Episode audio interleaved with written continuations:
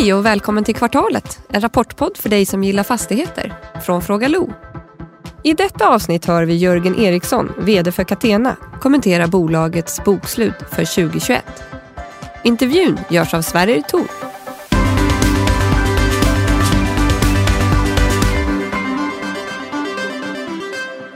Hej och välkomna ska ni vara tillbaka till Kvartalet. Ännu ett avsnitt den här säsongen. Och den här gången är det dags för Catena och VD Jörgen Eriksson. Hej Jörgen, välkommen! Tack så mycket Sverre! Hur står det till? Tack, det är bara fint. Hur är det själv? Det är bara bra. Det är bara bra. Det känns som att det är vår, men det brukar jag ju säga varje gång. Men det är det ju faktiskt. Det är i varje fall meteorologisk vår, men det säger inte så mycket. Nej, jag jinxade lite förra, förra veckan när jag skröt om när jag satt med Ulrika i, på Vilborg så att det var vår i Skåne, men sen började det snöa. Men det, nu får vi hoppas att det håller. Jag hoppas det. Yes. Eh, du, vi ska börja med att, att höra lite vad, vad Niklas har att säga. Höglund. Ja. Ja, då var det dags för snabbanalysen av Catena. Och Catena fortsätter att leverera starka siffror. Förvaltningsresultatet eh, fortsätter att förbättras och är upp med hela 15 procent på helåret. Intjäningskapaciteten är upp med nästan 5 procent bara jämfört med tredje kvartalet och upp över 11 procent per aktie jämfört med förra året. Och här är det, är det viktigt att justera med antalet aktier då bolaget har gjort en, en riktad emission. Om vi jämför det här kvartalets förväntningar med vad bolaget levererar så verkar förvaltningsresultatet vara cirka 5% bättre i kvartalet. Här har man en liten positiv effekt från, från en försäkringsintäkter som är mer av en one-off. Men börsen gör vågen eh, och aktien är upp med över 3 procent i en stillastående börs, så att man får ju klart godkänt därifrån. Och värt att, nämna är att utdelningsökningen då var lite lägre än vad marknaden hade förväntat sig, men det här är en aktie som är prissatt för tillväxt. Så man fokuserar på det snarare än utdelning just nu. Och om vi går över på värdedrivarna så fortsätter substanstillväxten att stärkas, framförallt drivet av 5% högre värden i kvartalet och 11% på året. Substansvärdet är upp med hela 35 procent jämfört med föregående år. En förbättring jämfört med nio månaders eh, siffrorna. Trots eh, stigande värden så har bolaget fortfarande ett avkastningskrav i portföljen på 4,9 procent initialt, ner i och för sig från 5,5 procent som man hade för ett år sedan, men fortsatt bra stöd för eh, underliggande kassaflöden. Tittar vi på snitträntekostnaden så minskar den faktiskt från 2,1 procent i tredje kvartalet ner till 1,9 procent nu.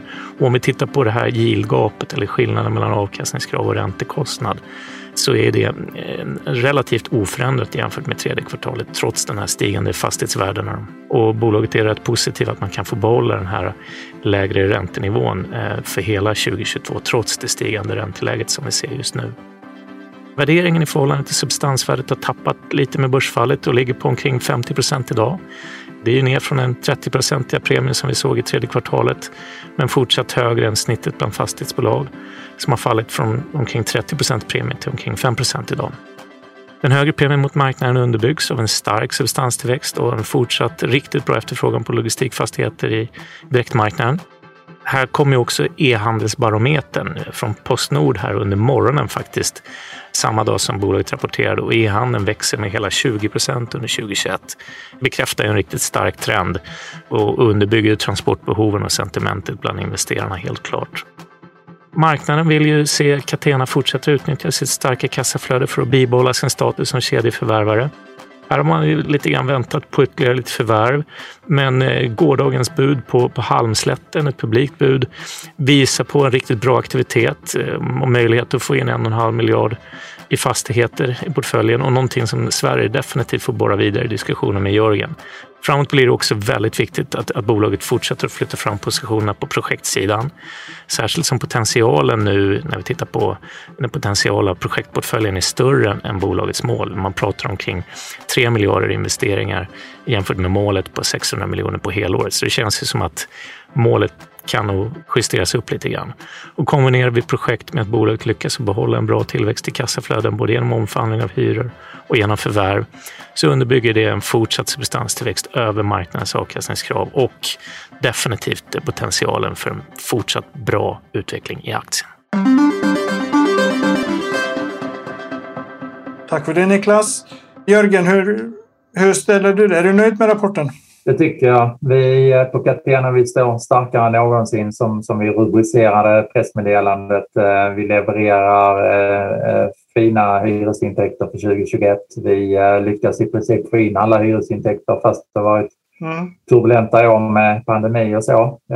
Så vi är glada. Vi går ut året med en otroligt stark balansräkning som borgar för att vi kan gasa rejält här de kommande åren. Mm. Och vi har ju pratat om det här lite i föregående avsnitt. Framförallt så var det ju i halvårsrapporten var det ju, var det lite missnöjd med, med att, att ni inte kom, kom till, till skott med vissa projekt. Men det var, det var ju mycket bättre sen i Q3 och jag antar att du är ännu nöjdare nu för nu händer det ju saker. Så är det. det. Det händer saker. Vi har ju tagit beslut om att starta eh, så kallade markförberedelser på många av våra eh, framtida logistikpositioner såsom eh, Landvetter, Stockholm Syd, Jönköping, Hyltena och Sunnanå i Malmö. Allt för att vara helt i startgroparna när vi, när vi skriver kommande hyresavtal. Vad innebär markförberedelse? Det är alltså så att ni, ni har grävt fundamentet ner eller hur? hur Nej, alltså inte, inte någonting med, med eh, byggandet utan det är ju Tänker vi Landvetter och Stockholm syd så är det ju skogsområden med, med berg. Så att eh, först är det avverkning och sen så är det sprängning och sen en, en grovterrassering så att eh, byggentreprenaden kan komma dit sen. Okej, okay. hur, hur långt är det från att man startar markförberedelse till att man kan det låter ju ganska mäckigt att flytta bort en skog och, ett, och lite berg. Ja, men, vi pratar ju kanske från start till mål eh, beroende på hur stort området är, men kanske 6 till 9 månader. Okay. Uh, och den tiden vill vi inte tappa sen så att säga när vi väl har, har signat någonting. Uh, här är en stor skillnad mellan uh, då Landvetter och Stockholm syd eller om vi är nere i Skåne där det i princip bara skyffla bort matjorden. Ja, där det varken finns, finns skog eller, eller berg? Precis. Mm, mm. Du nämner ju i, i rapporten att det, det är ditt vd det är liksom stort efterfrågetryck efter nya ytor. och, och, och vi, vi kommer ju från liksom en tid där det, vi har pratat mycket om, om logistik under pandemin. Det har ju varit liksom kanske det segment som har gått bäst ut ur pandemin eller eh, tjänat mest på pandemin om man säger så. Eh, hur, hur liksom säkerställer man att det är ett, ett alltså en fortsatt gynnsam marknad? Hur mycket av det ligger i era egna händer så att säga? Eh, ja, med tanke på den eh, landbanken vi har om dryga 5 miljoner kvadratmeter så, så har vi ett av eh, trumfkorten på handen med, med, med, att vi sitter som fastighetsägare. Det, det är en knivskarp konkurrens där ute med många utvecklare och kommit in ett antal aktörer till på sistone Mm. Eh, och det är inte lätt att vinna de eh, matcherna alla gånger eh, med tanke på att vi är den långsiktiga fastighetsägaren, utvecklarna, snabba och bygger fort och billigt. Men mm. vi vill ta ansvar på den långa banan också. Och då mm. känns det väldigt bra att vi har mark på många ställen. Okej, okay, okej. Okay. Tror du, om, om du skulle sån här, handen på hjärtat, säga, tror du att ni kommer bygga all den här marken ni äger? Eller kommer någon av den alltid att finnas i landbanken så att säga? Vi fyller ju på hela tiden för att ha eh, liksom, eh, eh en ständig reserv. Eh. Men jag menar det vi ser idag och det vi presenterar där vi har ett antal detaljplaner på plats och en del processer som inte är avslutade så är jag ganska trygg med att vi kommer att bygga på mestadels av den marken här framöver. Sen om det tar sju år eller tio år, det, det är svårt att säga om. Mm, mm. Men, men jag menar, med det sagt och med det vi har presenterat här nu så ser vi också en, en tydligare bild av att det kan hända. Det finns en potential de närmaste 24 månaderna att bygga en hel del. Men långt ifrån 5 miljoner kvadratmeter, det är otroligt mycket. Det skulle egentligen generera lika mycket uthyrningsbar yta som vi har idag i portföljen, det vill säga 2,1 miljoner. Okej. Okay, okay. Alltså ni har ju era, era typer av, av, fastigheter. Ni har ju liksom eh, terminalerna, ni har last mile-fastigheterna, ni har de här eh, butiks, eh, vad ska man säga, butikslagren. Alltså mat, ja, ja med, med, med kyla och sånt där. Mm. Nu, nu ett nytt en ny fluga inom, inom logistik är ju både batterifabriker och, och serverfarmar och sånt där. Mm. Vad, vad liksom... Ser du att ni kommer komma in på det någonting? Man ska aldrig säga aldrig, men eh, vi är ganska så traditionella vid våra terminaler, warehouse, distributionslager vidare. Det, mm. det, det, kan vi bra vi ser att det är fortsatt efterfrågan på just dem. Sen är det säkert andra aktörer som är bättre på, på serverhallar och, och eh, lätt industri och produktionslokaler. Mm, mm. Bra, men jag tänkte vi skulle snacka lite siffror också. Uh, ni har ju en ökning av hyresintäkter med 10 procent. Uh, förvaltningsresultat med 15 vilket säger med att någonstans däremellan så har ni ju lyckats spara lite pengar. Uh, antingen på förvaltningen eller finansieringen. Vad, vad, liksom, vad förklarar den skillnaden? Stora delen är ju, alltså vi har ju kommit ner i en snittränta på 1,9 procent nu eh, för 2021. Så det är klart att man kan väl säga att banker och kapitalmarknaden är, är den största leverantören till Catena, om man nu får uttrycka det så. Mm. Så det är där också de, eh, det är lättast så att säga att spara in kronor och ören och vi har ju haft räntemarknaden med oss. Nu händer det kanske någonting med den framåt men det får vi förhålla oss till. Sen är det klart att vi försöker ju hela tiden trimma trimma driften, eh, titta på energieffektiviseringsprojekt och så vidare. Så, så där är några kronor där också. Sen mm. just under 2021 så, så har vi i förvaltningsresultatet eh, en liten försäkringsersättning. Vi har eh, gjort någon eh, valutasäkring som har genererat några kronor. Så det, det, är en blandning. Men jag skulle vilja säga eh, finansieringsverksamheten är det, det tydliga svaret. Okej. Okay. Eh, och den eh, på ett annat sätt spelar över också på, på sista raden. För ni, ni gör ju enorm vinstökning mellan, från år till år. 76 eh, procent från, från 1,2 miljarder till, till 2,7. Nej, förlåt. Från en, en ökning med 1,2 miljarder till 2,7. Förlåt, så är det. Ja. Jag antar att det är en stor del av det här, även om, även om ni ser ett efterfrågetryck på hyrorna, så är det här eh, sjunkande gilder. Sjunkande gilder har vi sett. Vi har framför allt sett det sista halvåret och kanske till och med specifikt det sista kvartalet 2021 där det har identifierats ett antal transaktioner på marknaden på, på väldigt låga nivåer och där eh, vi så att säga kan benchmarka eh, med, med vårt bestånd och se att okej, okay, här ska vi nog ner lite i, i yield så att säga i våra interna värderingar och har benchmarkat det med externa värderingar. Och och fått ut den här värdeökningen. Så, så helt riktigt. Eh, största delen är såklart sjunkande gilda. Mm. Och det är inom logistiksegmentet, de här transaktionerna. Det är inte så att affärer på bostadsmarknaden spiller över på, på er som det gör på vissa andra segment? Det kanske det gör, men vi benchmarkar bara mot eh, likadana eh, objekt så att säga. Till och med i vissa case kan vi ta se en transaktion på en Postnord-terminal och där vi har i princip en identisk Postnord-terminal på en annan ort.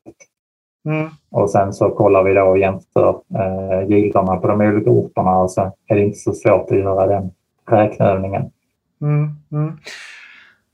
Kan, du, kan du säga något mer om, om vilka fastigheter utöver en Postnord-terminal som, som vilka affärer det rör sig om som, som, ni, liksom, som påverkar er så att säga? Ja, men vi har sett några, jag vill liksom inte gå in specifikt så, men menar, det har skett eh, någon i, där, där vi är starka och där vi har ett fint bestånd som, som till exempel Helsingborg där det har skett någon affär på låga nivåer. Det sker ideligen i Rosersberg på, på låga nivåer. Det har till och med skett eh, väldigt eh, låga, så att säga, det har skett affärer på väldigt låga nivåer i Borås. Eh, mm.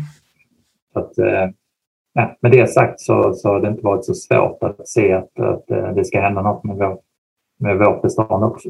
Okej. Okay, okay. Vi var lite inne på med batterifabriker innan och, och, och, det är sånt där som kommer till exempel i Göteborg där ni ju har, har en stor närvaro, framförallt eh, till exempel på Landvetter. Eh, ser du liksom att sådana affärer påverkar er, er liksom värderingen av era fastigheter eller efterfrågan efter era fastigheter? Jag skulle vilja säga att efterfrågan för att eh, vi har faktiskt redan nu känt av att okej, okay, det, det, är någonting på gång. Det händer någonting i Göteborg sen, sen det här tugget med eh, batterifabriken och det är en massa underleverantörer som måste säkra upp kapacitet och vad ger det för ringar på vattnet till 3PL-aktörer och så vidare. Så att, eh, ja, jag skulle vilja säga att det, det kommer oss till godo också. Okej. Okay. okay. Bra. Eh, du, Niklas ville att vi skulle prata, jag tänkte att vi ska komma in på Halmslätten-affären lite senare men, men, och e-handelsbarometern. Men vi har ju redan pratat lite mark och projekt. Och, och Niklas efterlyser ju en liten diskussion om, om potentialen i projekten. Mm. Så ordet är ditt, höll på att säga. Hur, alltså, vad, vad har ni för, om vi säger så här, det som kommer ge resultat redan under 2022, hur mycket har ni sånt? Okej, okay, det kan vi till exempel se. Vi har ju färdigställt ett projekt i Magåva nu till Babyland på 38 000 kvadratmeter. De flyttade in den 1 februari så att, eh, nu övergår ju det projektet till att bli ett förvaltningsobjekt. Okay. Det är ett tydligt exempel på det. Mm. Eh, Niklas är väl också lite inne på så att säga uppsidan eh, vilken fin hävstång där är på om vi jämför någon slags eh, tänkt yield on cost på ett projekt mm. på, på våra nya områden i förhållande till rådande eh, marknadsyield. Mm. Eh, så är det ju en väldigt trevlig eh, övning för tillfället. Mm. Men vi ska också ha med oss att eh, byggpriser och andra eh, kostnader stiger ganska så signifikanta också. Mm. Eh, men än så länge är det ju fantastiska affärer. Okej. Okay. Påverkas ni någonting av, av liksom, omvärldsfaktorer utöver eh, liksom, att, att byggpriser ökar? Det finns, ju, det finns ju en hel del att ta av just nu. Det finns en, en, en fin palett att ta av. Eh, det är svårt för oss liksom att kunna påverka det. Eh, däremot så kan man ju tänka sig att vi blir påverkade i form av att det, det smyger in sig en osäkerhet på, på marknaden och vi får respekt för att det är väldigt, väldigt stora beslut för hyresgästerna att fatta och, och skriva på ett, ett, ett långt hyresavtal mm. Eh, med allt vad det innebär. Och då kanske man är det, är det osäker på marknaden. Eh, då kanske man eh, tycker att det är enklare att vänta lite med beslutet. Eh, mm. Det är bara en sån där egen tanke jag har. Det är faktiskt ingen, ingen signal jag har fått. Men okay, okay. skulle kunna komma. Mm. E-, era, era nya branschkollegor i, i Logistea, de skriver ju, och Niklas Zuckerman sa ju det i, i förra avsnittet av podden, att de, de, de räknar med att en hel del tar hem produktion och lagerhållning på ett annat sätt än vad de gjort tidigare. Vad, vad säger du om det? Vi får också de signalerna att eh, när det är lite osäkerhet på, på den så att säga globala marknaden då vill man gärna ta hem saker till sin egen lilla trygga hamn. Mm. Eh, så, så där har vi väl diskussioner igång med en del. Vi har sett eh, konkreta case på det. Okay. Eh, och det är inte bara om vi tänkt oss Ukraina-krisen nu utan vi har ju också sett vad ett, eh, ett eh, fartyg på tvären i Suezkanalen innebär för eh, logistikkedjan och så mm. vidare. Och så vidare. Så att, eh, mm. Trenden är nog att man vill eh, flytta hem vissa sajter. Mm. Vi har ju pratat om det här förr och jag har ju pratat med här om din företrädare Benny också i andra sammanhang. Men är liksom logistikkedjan, är den för säga, för, för sårbar?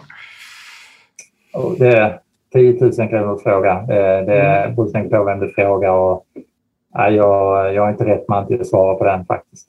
Okej, okay, okay, eh, bra, men eh, en sak som är ju som Niklas är inne på är ju e-handelsbarometern också. Eh, och det var ju en ökning med 20 procent va?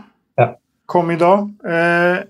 Eh, hur ser det ut framgent? Liksom, ser ni att det bara tuffar på? Ja, det är ju det våra hyresgäster ser också. De eh, så att säga, laddar för, för ökade behov eh, eh framåt och eh, ganska många eh, spådomar säger vi att vi, vi är uppe på en ja, uppemot 40 procents e-handelspenetration här, kanske redan till 2030. Eh, mm. Det är ett antal år, men det är ju också en, en hisnande tillväxt. Och då, eh, det, det, gör ju någonting i andra änden på behovet av logistikytor. Mm. Ja, men vi ser ju med framtiden eh, med positiva ögon. En annan hand på hjärtan-fråga. Hur mycket köper du e-handel? Ja, hur långt är ett snöre? Vi, eh, det är svårt att säga, men det är klart att vi handlar en hel del via internet. Okej. Okay. För alltså, egentligen det jag är ute efter, vad, vad tror du skulle Alltså en, en e-handelspenetration på, på 40 procent, det är ju, ursäkta franskan, jävligt mycket. Mm. eh, alltså, själv är jag en sån här, jo jag har börjat köpa en del på nätet men mm. in, inga 40 procent av det jag köper. Hur realistiskt är det egentligen?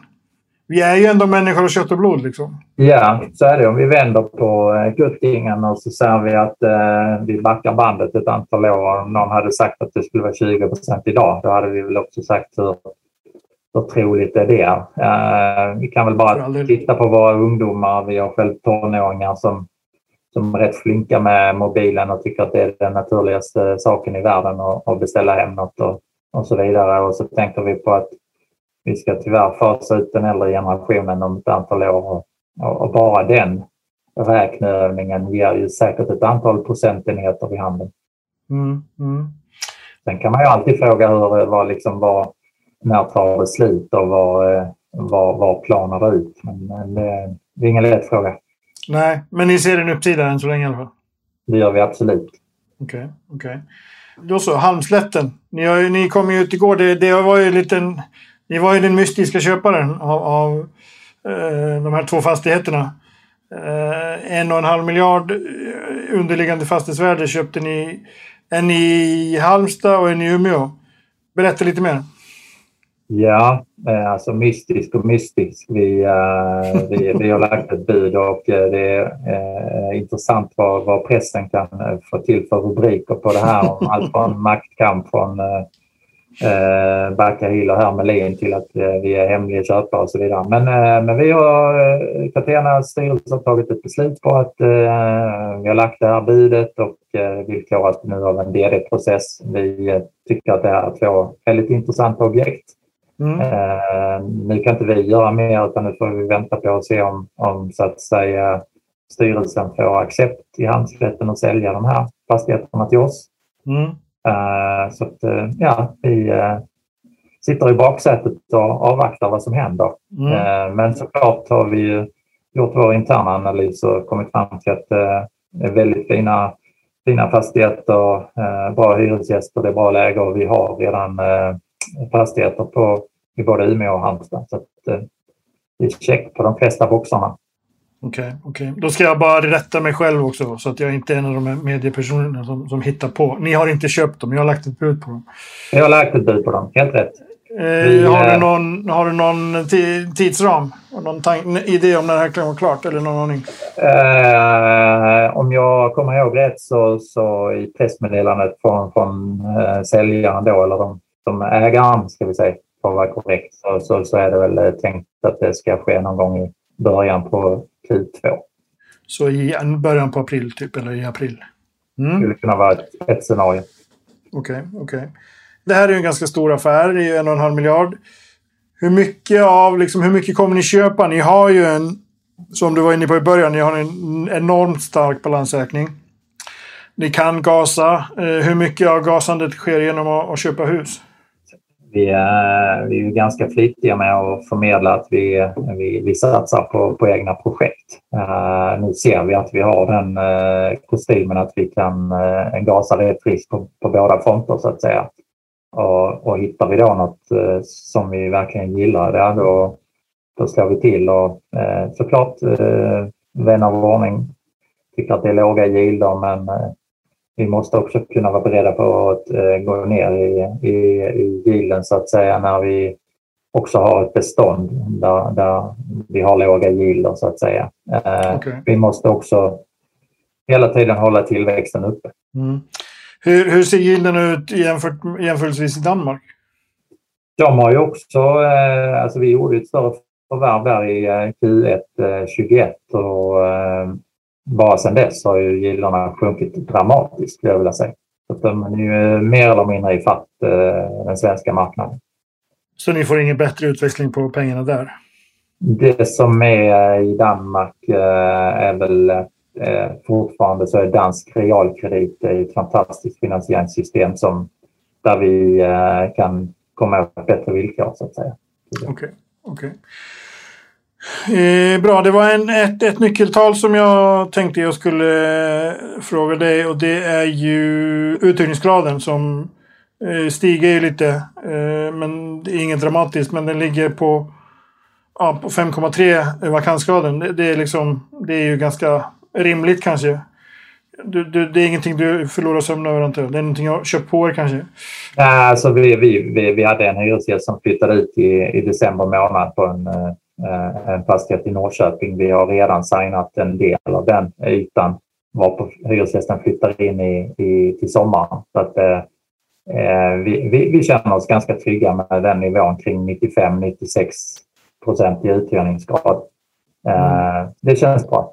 Man säger ju på kontorsmarknaden att det är bra att ha vakanser för då kan man liksom flytta runt hyresgäster lite om, om det behövs. Hur funkar det på logistik? Hur, hur benägna är era kunder att flytta, hoppa runt mellan hus så att säga? Ja, där är väl eh, som allting annat två sidor på det myntet. Om man, om man har 100 procents eh, uthyrningsgrad så, så slår man sig nog på bröstet och säger att det är skitbra. Har man 95 så säger man att ja, men vi har 95 för att kunna erbjuda marknaden något.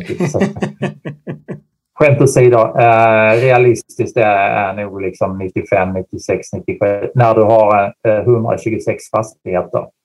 Jag menar Halmslätten som har två fastigheter, de har ju såklart 100 procent.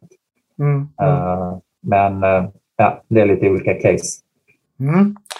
Bra, du, då är det dags att börja runda av. Och, och du får som alla i den här säsongen av, av kvartalet får du svara på frågan om utdelningen. Och, och med samma brasklapp som vanligt. Jag vet att det inte, egentligen inte är en vd-fråga. Men, men du, får ställa, du får frågan ändå. 8 kronor fördelat på två tillfällen och ni ökar en aning va? Ja. Känner du dig trygg i den, den nivån?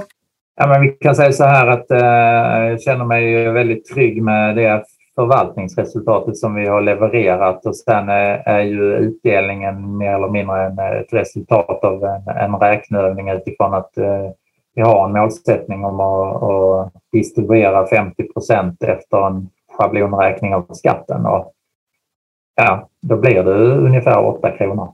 Så att, eh, det var väl en eh, rund och bra siffra. Så ni, ni gör det ni ska? vi levererar det vi ska. Toppen. Då ser jag fram emot att, att höra mer om den leveransen nästa gång. Tack för det, Sverre. Tack, Jörgen. Tack. Och tack för att ni har lyssnat. Vill du ha koll på de viktigaste trenderna i fastighetsbranschen? Lyssna på vår podcast Fastighetspanelen med Sveriges ledande rådgivare, där poddar finns.